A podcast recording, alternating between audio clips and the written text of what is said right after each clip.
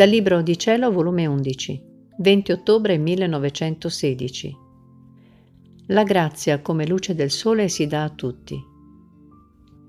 Stavo fondendomi nella Divina Volontà e mi è venuto il pensiero di raccomandare in modo speciale varie persone.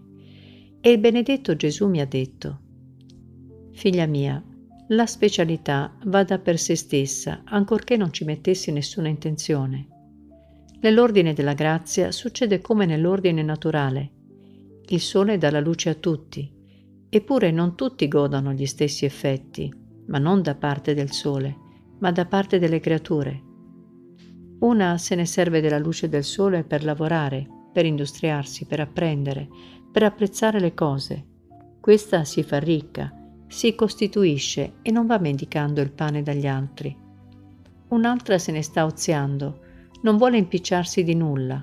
La luce del sole la inonda dappertutto, ma per lei è inutile, non ne vuol far nulla. Questa è povera e malaticcia, perché l'ozio produce molti mali, fisici e morali, e se sente fame ha bisogno di dimenticare il pane altrui. Ora, di queste due, ne causa forse la luce del sole? Oppure ad una dà più luce e all'altra meno? Certo che no.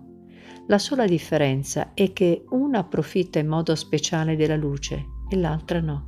Ora, così nell'ordine della grazia, la quale più che luce inonda le anime, ed ora si fa tutta voce per chiamarle, voce per istruirle, per correggerle, ora si fa fuoco e brucia loro le cose di qua giù, e con le sue fiamme mette loro in fuga le creature, i piaceri, con le sue scottature forma i dolori, le croci, per dare all'anima la forma della santità che vuole da lei.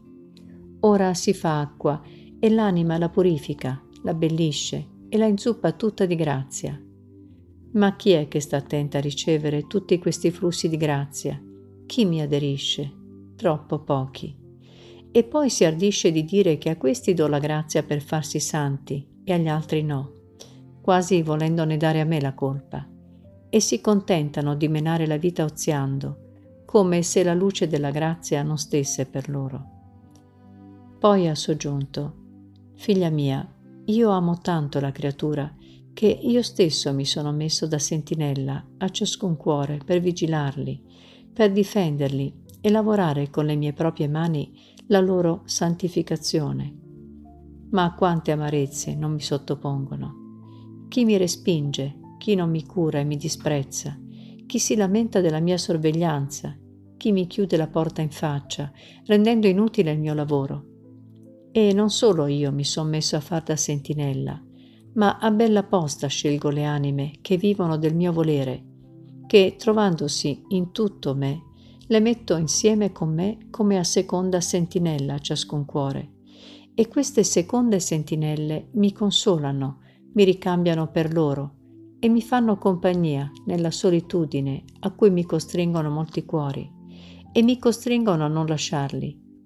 Grazia più grande non potrei dare alle creature, che dar loro queste anime che vivono del mio volere, che sono il portento dei portenti».